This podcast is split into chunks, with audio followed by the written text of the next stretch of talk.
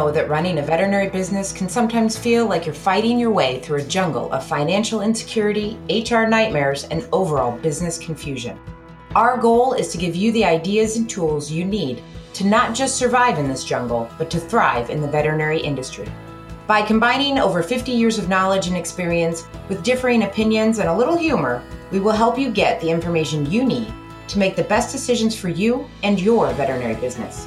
Welcome to the Veterinary Survival Show with veterinary CPA and certified financial planner Mark McGaunn and certified veterinary practice manager and practice owner Jenni George. Welcome to the Veterinary Survival Show podcast. I'm Jenni George, practice manager to the best veterinary clinic in the world, and I am here with Mark McGaunn, CPA to the Veterinary Stars. And today we're talking about something that I avoid exit strategies, which I hate the term of, which is why we called this episode the Master Escape Plan. So, as a practice owner, I purposefully avoid all conference talks on exit strategies. And I know that isn't smart, and I know I should be going to hear more, but I don't want to think about it. I am in my late 40s and I plan on working for another 20 years. So, why do I need to worry about it now? So, we're going to talk to the expert on this. Mark, you're the expert. When do we need to start thinking about it? What do we need to think about? How do you get your ducks in a row? What are your options? And I know that this might not be a talk for everybody, but if you are a practice owner or a practice manager, because I do think that practice managers have a lot to do with this. I've heard from practice managers who have been in practices that have had a change in ownership and they're expected to do all of these things and keep their mouth shut at the same time, come up with all these reports and help with the information. And it's a lot. So I just think that this is something that is worth delving into and talking about, even though maybe some of us don't want to talk about it. Mark, why do you think people don't want to talk about it? It's kind of like estate planning. Nobody wants to have a will drafted because it means, uh oh, I'm going to die. Well, we are. Same thing. Eventually, you're going to sell or transition or exit or whatever term you want to use. It can't be scary because it's going to happen, whether you like it or not. We have a dentist client right now who has stage four cancer. His practice has vaporized because he hasn't been there. He was in the hospital for months associate left, his hygienist left, patients have slowly drifted away, and it really has little or no value left. At the first sign of this, he could have had a plan already in place, and that's kind of what we're talking about. Get something in place as a continuity plan, just so that your value that you've created over five years, 20 years, 30 years doesn't vaporize. So, when do you start thinking about this? Is there a magic date? Yes. The first day you own. People laugh, but really, you're supposed to be creating the systems and the value and the brand and all those other intangible things and tangible that drive a practice to be something that somebody wants to acquire someday or own or have gifted to them because it's going to happen. So why not start on day one? And everybody says, when you're five years out from selling, you should be thinking, well, you've coasted for 20 years and now five years before you're going to sell, you're going to pretty up your practice. A lot of people do that. They'll say, I'm selling in five years, and they'll talk to practice valuation people or brokers and say, What do I do to make my practice saleable? And everybody will say, Fix up your facility and make it look good, and then start doing things well. Well, Shouldn't you have been doing that from day one? We did a big expansion on our practice. I don't know, I want to say like 12 years ago. And I'm starting to look around and I'm starting to see like paint chipping off. And I'm like, oh, we really should repaint it. And it's kind of like that, right? Like if you're trying to all of a sudden fix all of your problems at the end, isn't it easier to work on them throughout? It's the same thing. Why do we do preventative medicine? We do preventative medicine to make it easier throughout this pet's life. We do it to avoid serious issues. We do wellness profiles on healthy animals so that we can catch when something starts to change. And why do we do that? So that all of a sudden we're not seeing an animal that's so far in kidney failure that we can't do anything about it. If we're keeping up with it as the animal grows, then maybe we can do more preventative measures and keep the animal healthier for longer. So trying to throw a band-aid on or right, start to do things well at the end, which I agree that's hopefully not the way that anybody's doing it, but it's something to think about and it's easier to do when you do it consistently from the get-go as opposed to oh crap, now what? We look at people with inventory issues. Somebody will say on December 22nd, oh my God, my inventory's all messed up. I'm like, is your just your inventory messed up or is everything messed up? it might be indicative of a bigger problem. When we talked to the inventory specialist in an earlier episode, and she said certain things need to have quarterly reviews, certain things you need to check on monthly, certain things you can kind of do every year there are steps that need to be taken throughout the year so that right it's not a week before the first of the year and you're going oh my god why is my inventory so messed up? Where did all of these pills go? Why is my inventory hundreds of thousands of dollars more than it has been in the past? Like these are all things that if you worked on them throughout the year they wouldn't be an issue. Yeah. So people say get a valuation done five years before you're going to sell or every year and somebody has a vested interest in generating a valuation because they're getting a income from generating valuations for clients. But what's the valuation tell you? The valuation kind of is a starting point that could say what the potential value is. Now, sellers always in their own mind before they get an actual piece of paper that says what the value is or proposed valuation, they always overstate what the value is in their mind. And buyers want to make an offer for less than that. So you're going to kind of have to have a meeting of the minds. We have a client buying a practice now where the owner has been underpaying his staff for years and lives in the facility. There's an attached barn that they want to charge rent for the whole property, even though they're going to live in the house attached to the practice. It's just unreasonable expectations on the part of the seller. And the buyer wants to be fair but doesn't want to pay for value that they're not going to get. And they're going to have to raise the wages to keep the employees because somebody automatically will do that. We had a, a dental practice that the hygienist found out there was going to be a sale and they said if we don't make $75 an hour and we get a signing bonus for staying we're walking on the day this practice is sold now that's not a healthy relationship but they were being paid market rates but they saw this as their opportunity to win because they thought the seller was winning so there's so many things that are unspoken between parties, buyers and sellers that kind of need to be hashed out and they should be hashed out in your first day of ownership. So like I said, going back to that first day, are you paying your people fairly? You're looking at basically your financial statements and every section, every line item, looking at it and saying, can I do better? Or is this right? Or is there room for improvement? So if you look at your cost of goods sold, are you doing a good job managing your inventory, purchasing, looking at new vendors, looking at new equipment? Somebody has to be managing that. Like you say, somebody needs to be taking control of your inventory. And if there's a tool out there like Inventory Ally or other tools like that, put them in place now. Don't wait till you're going to sell to get things ready and get good numbers. Are you looking at your employee costs? Are you offering the right benefits? Are you offering too much in benefits. I mean, we have some people that will just start throwing money at the problem, whether it solves the employee problem or not.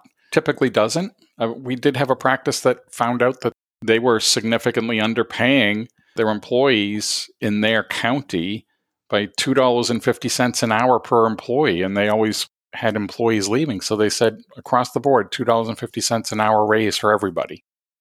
That put them level but they have a compensation plan in place that they developed with our help and their own internal team thinking about how they could compensate their employees. They have a bonus plan in place, kind of like what we've presented on before. Google the MIT Living Wage Calculator, and this is a great place to start what you should be paying people in your county. What Mark was talking about, making sure that you're paying a correct wage with the way that the economy has been changing pre COVID, but really since COVID. Now we've talked about this before. Dunkin' Donuts is hiring for 15 to $17 an hour. You're not going to get bit working for Dunkin' Donuts. So, what is the livable wage in your area? How can you pay your team so that they don't leave and that you can be sure that when you do go through this valuation process, that your team one will want to stay or the buyer will want to keep them and that they're still they're they're doing well. So the MIT livable wage calculator is a great place to start. That is not that you look at it and say this is what we're going to pay everybody. This is where the minimum amount that your kennel help with no experience should be making and then you go up from there. That's my opinion on it. It's a guideline. We're not big on black and white here. Yes, that's a guideline. The other thing that we should kind of plug again is Profit Solver. You have talked about this, not doing the willy nilly method, because we're talking about, right, making sure that you have your processes in place. And so many times people are like, how do I charge properly for this? We talked about the F word, the fees. We talked about that in the last one. How do you charge properly? If you are sure that you are doing your charging, your fee schedule, your pricing properly, not a willy nilly method. It's who's doing what, how do we charge appropriately so that you can have this profit. Mark, you said it before. Somebody went through this process and said, Oh my gosh, we're making so much more money in profit. Well, if you start doing that earlier on, that profit stays for years. I mean, you still have to increase as prices go up and things like that. But the earlier you do that, the better that is for your end valuation. If you wait and make sure you're charging properly five years before you sell, then you're missing out. You could have had value created or cash created and value created across the course of your ownership career instead of the last five years when you decide to fix everything. Right. So, those two things you should be doing, I think, early, very early, and continue to monitor and look at how you're paying your team, and what you're pricing. Because, right, we can't pay our team well if we're not getting paid. I just was talking about this with my head receptionist that we did a splenectomy over Christmas break. My husband did the surgery and he did it so fast. Like if we're charging by minute, well, they would have only charged 900 bucks. Well, that means that he has a certain level of skill. So we need to charge appropriately. So you really need to look at how are you charging your client? Because if you're not making a profit, you can't pay your team properly. So all of these things kind of gel in together to head towards the end valuation. Who does evaluation? When should you do evaluation instead of doing it five years before? I know you and I, we did evaluation. You were like, okay, you're a NOLO practice. Get Simon out of helping with the prices. we were in trouble. But it was because Mark was able to look at our numbers and do evaluation. So who does that and when should you do that?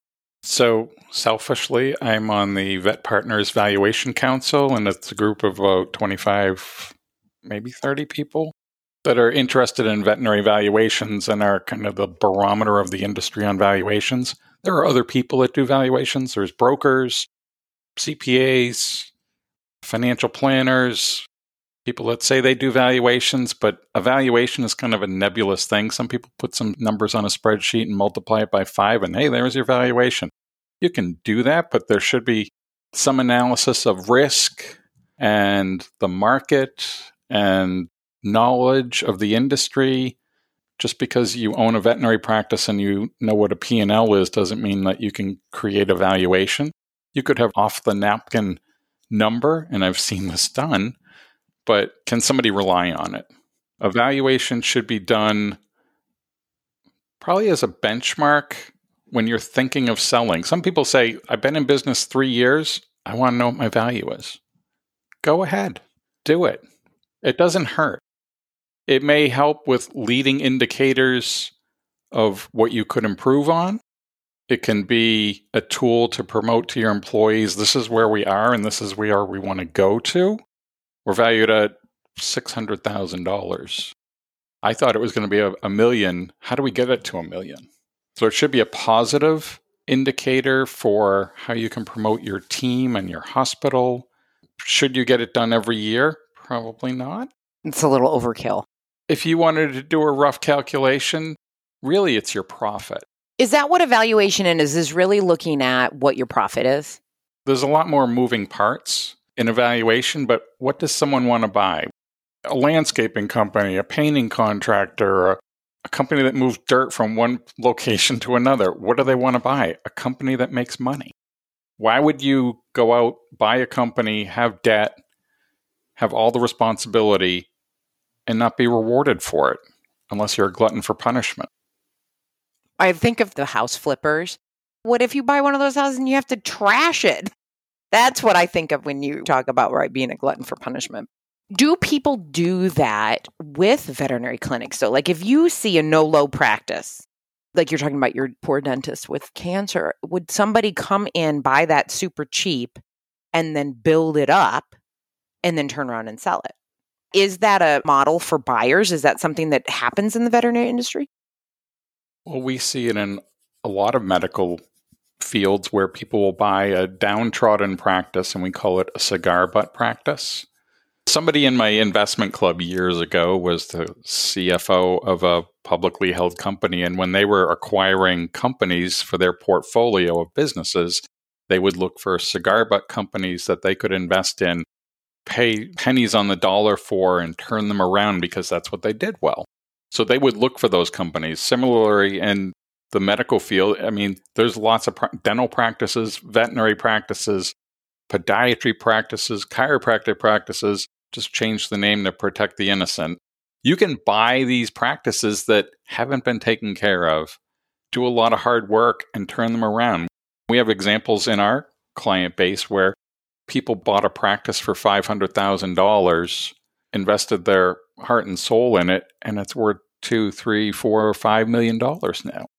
That doesn't happen every day, but it's available.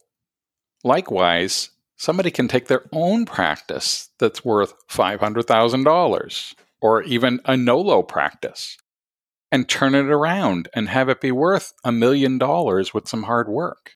So that's what evaluation can get you that information. It can look at maybe here's some areas that you need improvement on. I mean, if you do evaluation, are you looking at, say, inventory and maybe you can see in advance, hey, there seems to be something off here. Here are some tools to fix it.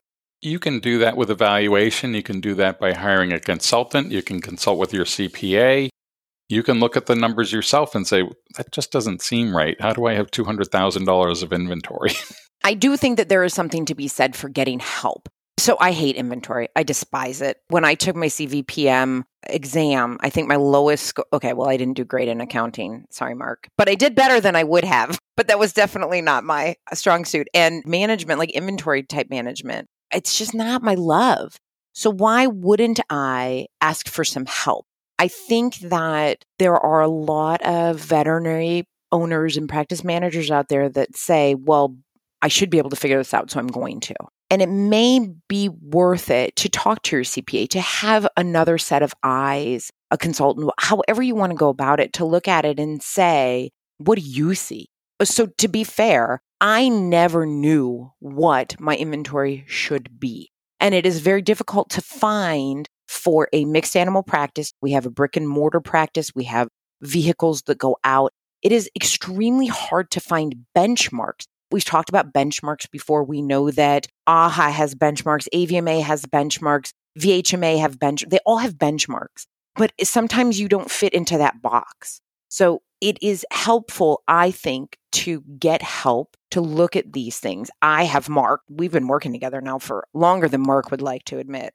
It's one of those things that I can go to him and say, Hey, is this right? Or he can look at my inventory sheet and go, Dang, what are you doing? Because I might not know any different. So I do think, yes, you can look at these numbers yourself. I mean, we've talked about that with the profit solver too. I can't I just figure these numbers out myself? You can, but there is that educational piece that you might not even realize that you need help with because you don't know any different. And so I do think that it is beneficial. Maybe right, we don't call it evaluation, but it is beneficial to have yearly meetings maybe when you're starting more often than that because you don't even know where to start. I didn't know where to start when we started our business. I had no idea. That's when I had my mom pretend to be a little old lady with a new puppy calling around to get prices because I didn't know any other way of doing it. So there are people out there to help. So if you have evaluation done, say I would think like if you've been open for five years, it would be worth it to have evaluation to see where you're at because we were a NOLO practice 12 years ago. And I didn't even understand. I knew in my heart that we were having some issues as I'm trying to figure out how much is in my savings, my personal savings account. Can we make payroll? Am I going to have to get into that? So I knew we were in trouble. But looking at that and having Mark sit down and talk about it really helped us change it and do things differently. And we've gotten just better and better and better as we've gone. If you have evaluation done, you said don't do it every year. Or maybe if, say, okay, you have a $500,000 practice and you say, well, my goal is to get it to this point. Do you have to go through a whole nother valuation to get that information? Or can you just look at your P&L so you're not doing it too often? You can look at your P&L and try and come up with your own adjusted earnings trying to normalize what your earnings would be if someone else was running the business. And really, you're looking at from an investment value. So if anybody has gone through a potential corporate sale, they'll come back with the adjusted earnings and adjustments that they would propose to come to adjusted earnings to get to a valuation number. You could do that. It may be out of your wheelhouse. Your CPA should probably be able to help you do that it's not like a five second project that they can give you a quick answer. We have people say, well, looking at the numbers, what do you think my value is? If it was that easy, everybody could do it. Right. So the whole idea of evaluation is that it tells you how healthy your practice is, correct? Like maybe we should explain what a NOLO practice is. A NOLO practice is when you're adjusting your earnings to normalize it to pay your doctors at least 21%, including yourself for your own production adjusting your rent to what fair market rent would be for your building or facility if you own it. People that own their building and their practice usually play some sort of games, either underpay, overpay, because they consider one entity, one combined entity. And for tax purposes, we treat them like that. But to an outside third party, they want to pay a fair price for your building, so that would be adjusted. You could come up with that in a NOLO practice study there's a spreadsheet out there uh, on the Vet Partners website that you can do your own quick and dirty, NOLO practice. It's better to have your CPA do it because every time I send it out to clients, they're like, hey, could you just do this? I don't understand it. I would 100% be one of those people. But it starts the conversation. I think it was developed years ago, and I joined Vet Partners in 2003, which is a group of like minded consultants, CPAs, attorneys, marketing people, industry people I think the, the Vet Partners NOLO study worksheet was designed to scare people into action, not inaction. So if you have a NOLO practice, I've seen practices where the owner had to pump in their own funds each year to pay bills and pay their debt, which is awful. It's supposed to go the other way around. We were doing that for a little bit, and that's when we decided that Simon needed to be removed from the pricing strategy because he's like, don't want to go up on prices. I'm glad you don't want to, but costs are going up and we want to pay our team. And we built this huge facility and we have to pay for it. And he wants to give everything away for free. And that's not a, it's not a feasible option. Right. So that call to action should mean that maybe you've exceeded your capabilities of managing or leading, and maybe you need some help or assistance or additional knowledge or have a resource that can help you do all those things. Know when your inventory is out of balance. Know when your employees need more money. Know how to negotiate a lease because you're not good at it and you never will be. But if you can find a person or company like CAR to help you do that, all of that stuff leads to producing value. A lot of the reason that veterinary professionals, and I think anybody wants to do it on their own, is to save money, right? Like, I should be able to do this. I don't want to pay for this. I do my own payroll because why would I pay somebody else to do it when I can do it? Just because you can do it does not mean that you're good at it. And in the end, yes, you might be paying for it, but how much are you producing because you're not doing payroll? Like it makes you money in the long run. We have clients all the time that want to do everything on their own. Everything. And then when they screw it up, who do they call? we have a client that just emailed me today that we don't handle their bookkeeping, we don't handle their payroll. They just found out from the IRS that they didn't pay payroll taxes. I'm sure they must have gotten notices before this, but they just had to pay $6,000 to the IRS because they failed to pay some taxes back in 2019, 20, and 21. Right. These are the things that end up, I think, in the long run costing you. We've talked about it before. I don't know how many times we can say delegate, delegate, delegate, right? Like do what you're good at. It's not that you can't get better and it's not that you shouldn't understand. I did take accounting classes, not just so I could pass my CVPM, but also because here I am running a business and I don't understand these things and I should understand these things. Does that mean that I'm going to do my own taxes? No, it does not. Just because I kind of understand a little bit better how it all works, I know I would screw stuff up. That's why I have Mark there are benefits. I have someone, yes, I might call in my hours to do my payroll, or I might pay somebody to get on and do it for me, but it's going to cost me some money. But you know what? I don't want to screw up and not pay my payroll taxes. I don't want to screw up and miss my quarterly taxes or miss my tax rate adjustment and not understand what to do with that. All of these things, it can be very worth it to delegate. And in the end, your valuation is going to be better because, and correct me if I'm wrong, but if you sell, they're going to look at that and say, well, what if we did pay someone to do payroll? Or say you're going to do corporate. They're not going to have their practice manager doing payroll. They're going to have their HR company doing payroll. So that would have to be adjusted as well. Same with inventory, same with all of these things that maybe you've been doing yourself. They're going to come back and say, well, I'm not going to do all that. So here's the adjusted value. I mean, we have doctors all the time that their spouse is unpaid and is their practice manager. Somehow that's going to be adjusted if somebody's looking at, well, who's doing your practice management? Normally, we're looking on, on a valuation analysis to see if there's family members that are just getting paychecks for not doing any work, where usually it's college age children that get a paycheck and don't show up. In this case, there's work being done on behalf of the practice, and there's no dollars going out to compensate that individual. Right. And that's why from the get go, I have taken a paycheck. Simon has taken a paycheck. So I guess to a certain extent, I had been thinking about this, just not realizing it. And I told Simon, I'm like, what happens if I die? Like, you're going to have to pay somebody to do this. So we better be making sure that that's taken care of all along. So there's not this huge change in payroll when, oh my gosh, all of a sudden I have to pay somebody while I'm also dealing with my spouse having just passed. It does go to the estate planning, what you were talking about. Like, this is why nobody wants to talk about it because I don't want to think about that stuff. Well, guess what? It's life, and sometimes it happens.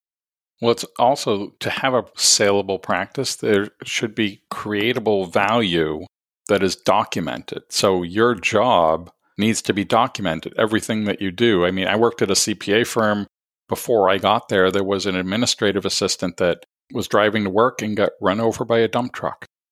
This poor woman passed away, young lady, and they didn't really know at the CPA firm what she did but she did everything. And for a year, they were underwater because she had done so much behind the scenes. They didn't know who to pay. They had contracts that were lapsing. There were clients that weren't con. I mean, this was before contact management. There was just email, but nothing that she did had been documented. So you look at a franchise business. We have a Dunkin' Donuts franchise group with 100 plus franchise locations up and down the East Coast everything they do is documented. What does the manager do when they get to the store? They open the door, they, they turn off the. I mean, it's written down in a book, and anybody can look at it to see what the next step is. So if three people get hit by the bus, somebody else could go in their shoes and look at the book. This goes back to policies and procedures, job descriptions, having these things in place. Because if you don't, this is what happens, right? Like who takes care of the equipment? How do you know how often you need to clean your autoclave? How often do they come and pick up medical waste? Who knows how to package that properly?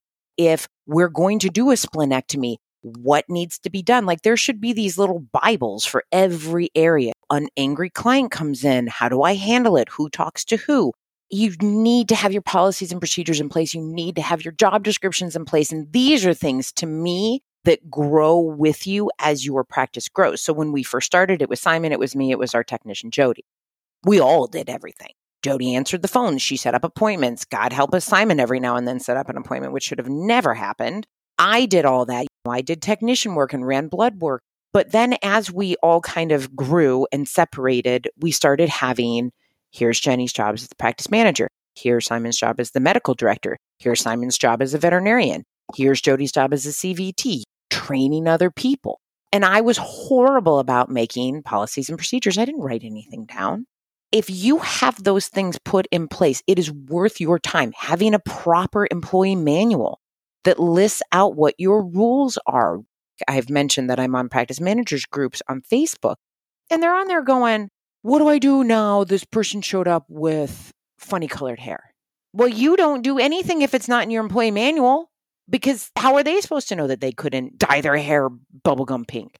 If it's not in your employee manual, what are you going to say? And then what are you going to make up a policy after the fact and tell them that they're going to lose their job because they just dyed their hair pink? Like these are the things you need to review, look at, change, morph as you go so that at the end, does this play into valuation? If someone wants to buy my practice and I say, hey, look, here's my training schedule, here's my employee manual, here's what we've, if I have all of that in place, that's like saying, hey, you can buy this place and you don't have to reinvent the wheel. Like that's why people buy franchises, is because all of that is done for them. I don't want to do that, but now I've been working on it and it is worth the time because then, right, you buy into it. Here's all the books that go along with it. Here's all the job descriptions. If you sell to a corporate group, they may already have their own systems in place that they're just plugging your employees into. So, upsetting the apple cart, is that worth more value to you? Maybe. Or do you just want to sell to another associate veterinarian or an outside party? Well, I think that's the thing, right? Is when you start out, I don't know who I'm going to sell to. So having those things in place, right? If you sell to a corporate and they come in and say, none of this matters to us, then okay, fine. It gives you a leg up if you sell to an associate because they know that all of these things are already in place and they have that. Because let me tell you, nobody wants to sit down and be like, okay, now we're going to come up with a training manual.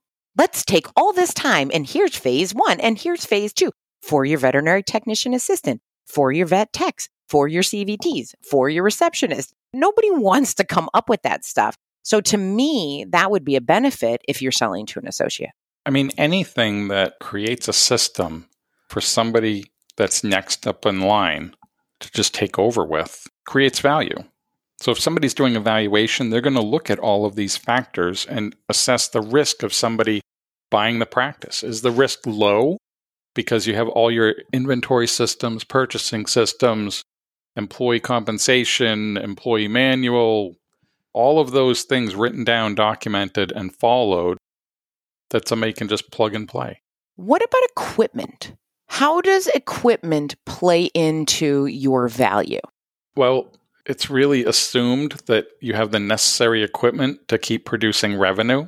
We have some clients that love to buy equipment, like love. It might be casually used, but buying a $60,000 piece of equipment, you should be using it all the time, not just to have it. So the more equipment you have, it's not like a car collection. Somebody that likes car collections would probably appreciate it, but if it's not providing value and can't get you from point A to point B efficiently and cost effectively, then don't buy it. So if you have an endoscope to say that you have an endoscope, but it has not been paying for itself, then don't have it, correct? In a clinical decision making environment? right now, Mark wants to say, well, it depends. I want to say it depends. We're really looking at replicating revenue. If it's not creating revenue, what's it doing? Maybe a nice doorstop. Right. Same as like a laser. Like say you want to get a laser, but you're then if you're not using it, if you're not offering it to every surgery, if you're not using it for post surgical orthopedics, if you're not using it for skin conditions, if you're not using it for arthritis, then why do you have it? So you need to look at it. My other thought on this is I know some places that have like their x ray machines duct taped together. Is there a benefit prior to selling to getting newer equipment? Like, say, okay, I'm going to sell in five years. Should I update my equipment at that time? Is that going to help with my valuation? Or do I just leave it and let them deal with it? Like, I'm thinking about when you sell a house, right? And maybe the septic tank needs worked on. Sometimes you'll lower the price of the house and the new owners will deal with that, or they won't buy it until you fix the septic tank. Is that the same thing with, say, like equipment or things like that?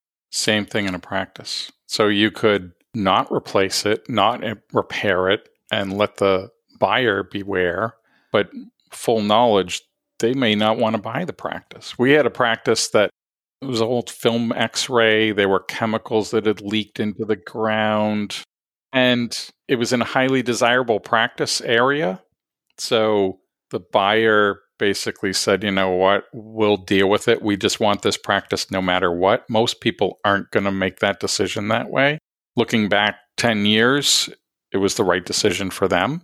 For most people, maybe not.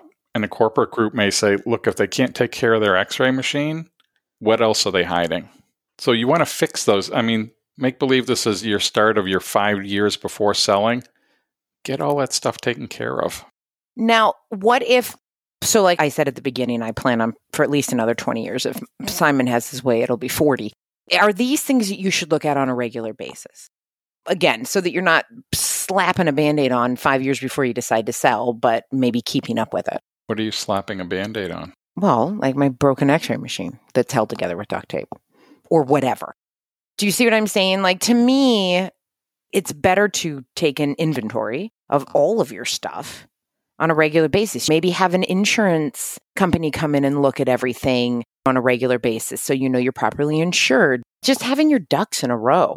Well, if you're looking at every line item on your P&L, insurance cost is one of them. If you're having a risk management audit periodically to make sure you're not underinsured or even overinsured, that's one thing. But there are things that employees bring up to management or practice managers bring up to management or even clients bring up to management.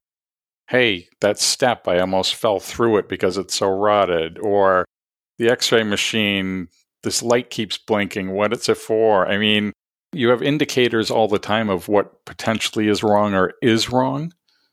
Start dealing with it now because somebody else doesn't want to deal with it later.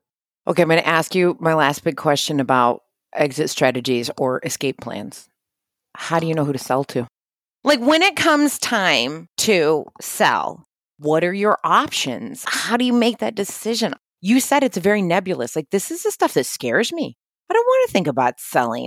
Originally, we started this practice when our 17 year old, or almost 17 year old, was born she was going to become a vet and take it over. Well, let me tell you, she's not going to become a vet. There went our exit strategy.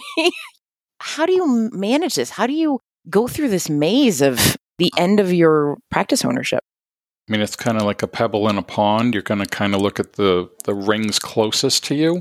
So, associates, practice managers, and we have more and more practice managers partnering with veterinarians to buy practices, either the current practice they're in or new practices. You can do that because you know the people, you know their work ethic, you know their thirst for knowledge, client service, etc.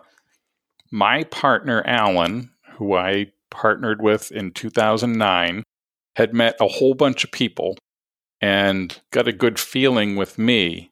And his evaluation tool for if we should work together going forward was could I deal with his three most demanding or difficult clients?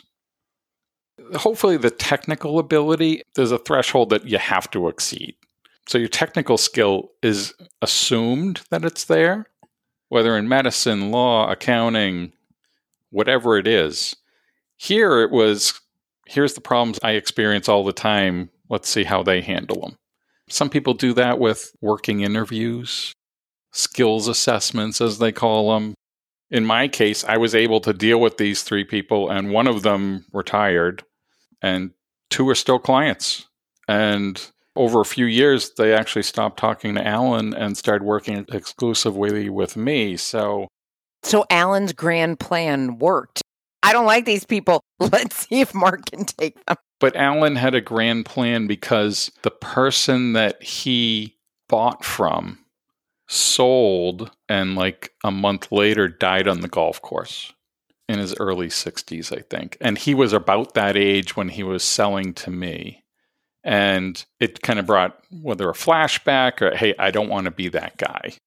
So let's get things planned for now. Is that a possibility? Yes. We've had people, clients, go into cardiac arrest on a walk with their wife and their dog.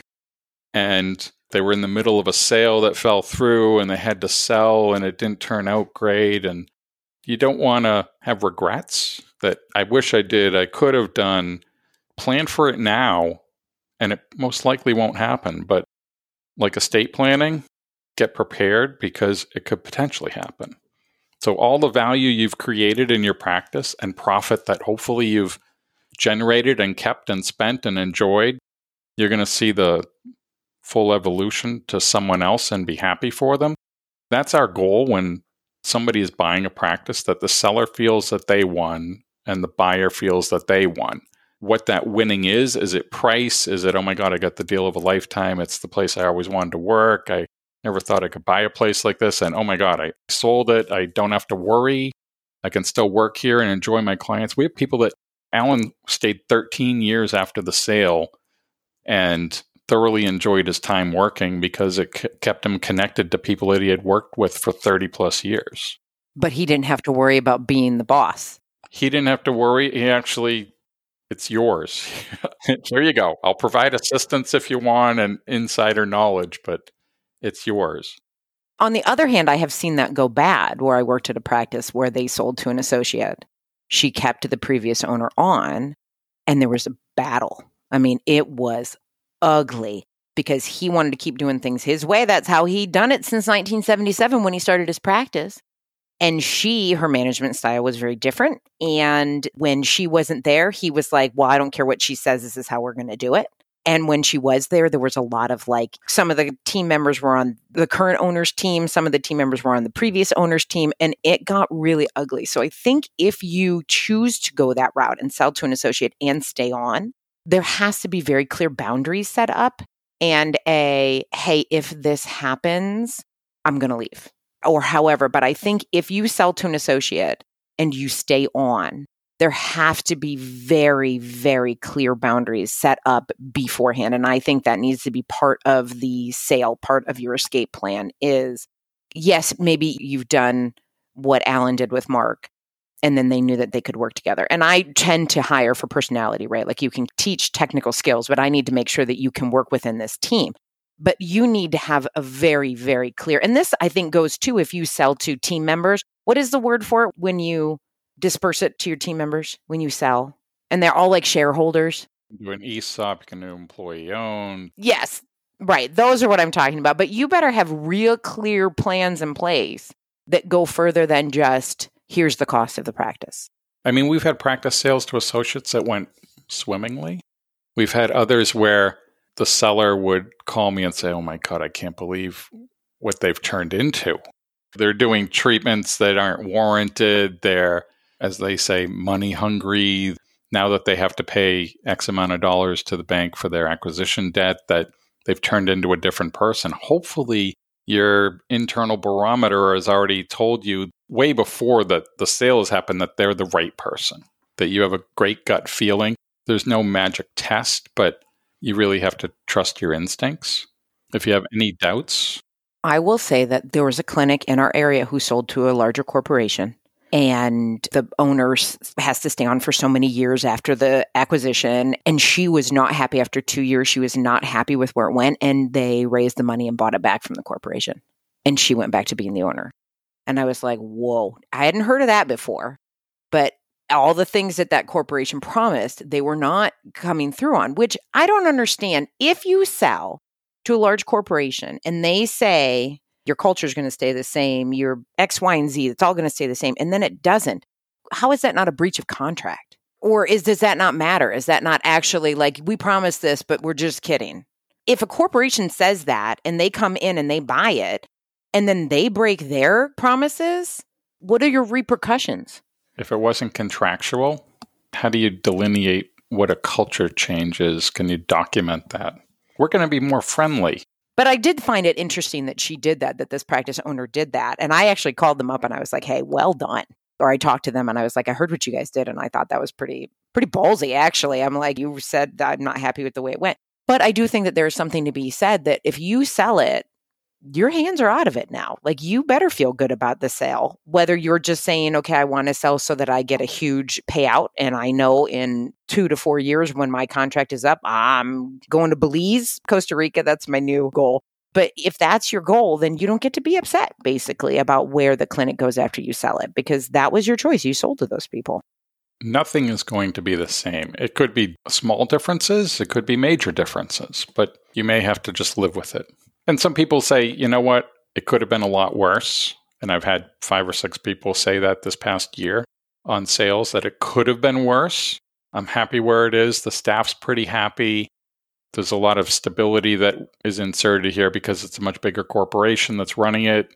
They have their own systems in place. We don't agree with some of the changes, but they haven't changed everything. That's still the same software, same employees, same clients, overall the patient care is good. Overall the client care is good. Some of the sellers are the medical directors of that location.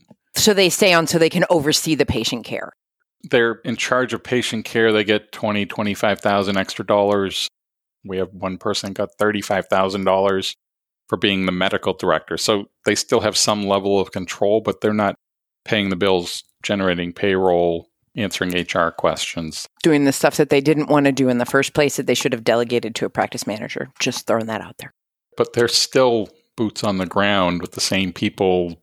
People are going to voice their concerns to them since seemingly they must have trusted them over the years of ownership when they owned. So part of your escape plan also needs to be thinking about what happens after and where are you going to go? What are you going to do? And have that in writing because I do think that there needs to be very, very clear expectations on the buyer and the seller's sides. And there needs to be very clear boundaries and written out so that there's a plan because I have seen it go horribly wrong. Actually, in a couple of different areas, I had another one that he sold his practice. First, he sold the large animal portion. Then the large animal guy couldn't make payments back. So he took back his horse clients, but he didn't want to because his body had been beat up enough. Then he sold his small animal practice. He wasn't happy with that. He literally opened up his building two doors down in a strip mall.